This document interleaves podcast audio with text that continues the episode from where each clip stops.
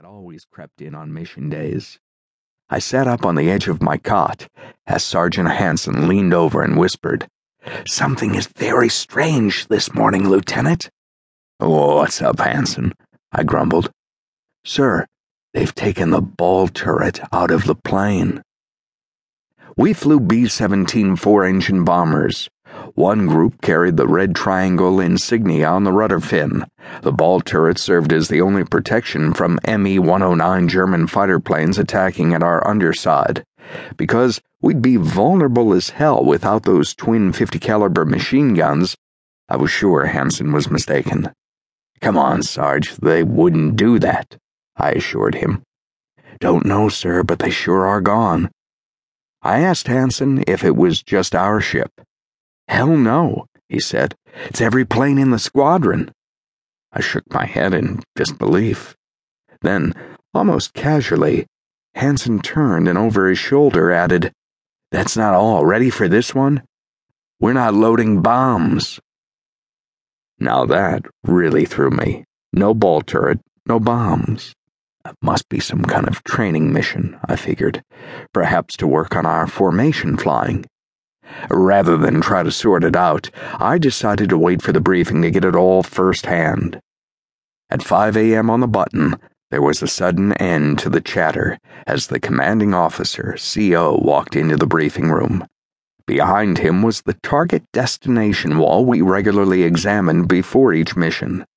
The wall is typically draped in cloth until the CO is ready to outline our objectives.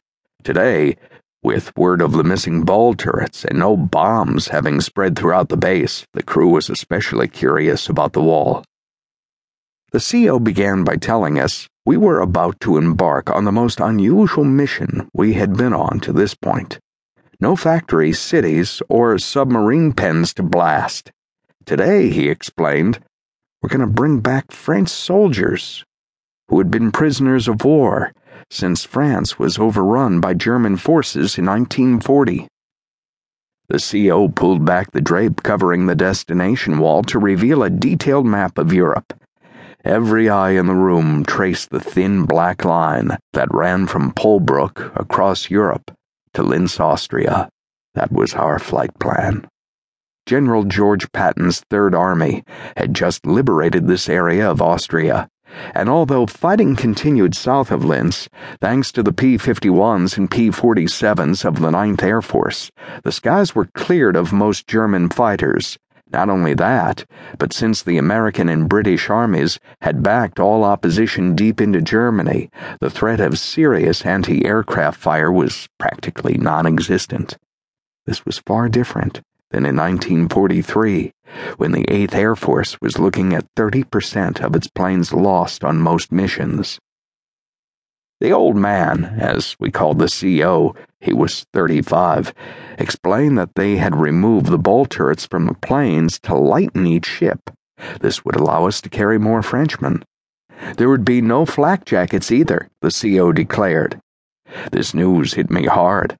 I'd been used to sitting on mine as I flew, trying everything I could to protect my private parts. A man has to know what's really important. The CO's last announcement, however, was greeted with pleasant surprise.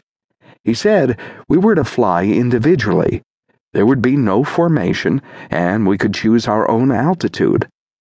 After having flown exclusively from 19,000 to 23,000 feet on all missions, to me, this was an open invitation to get a close look at some of the damage the war had done to German cities, and to have some fun. We pilots jumped at the chance to cross the English Channel at about 100 feet above the waves, and then to hedge hop our way across Europe. It's been 55 years, but I can still see the fear and anxiety that flushed the face of a cyclist in France who turned to see our four props bearing down on him. We were like kids in a candy store. Uh, come to think of it, we were kids. I had just crossed over my 20th birthday, and with few exceptions, the rest of our crew was about the same age. For some magical reason, we all felt indestructible that day, like we were going to live forever.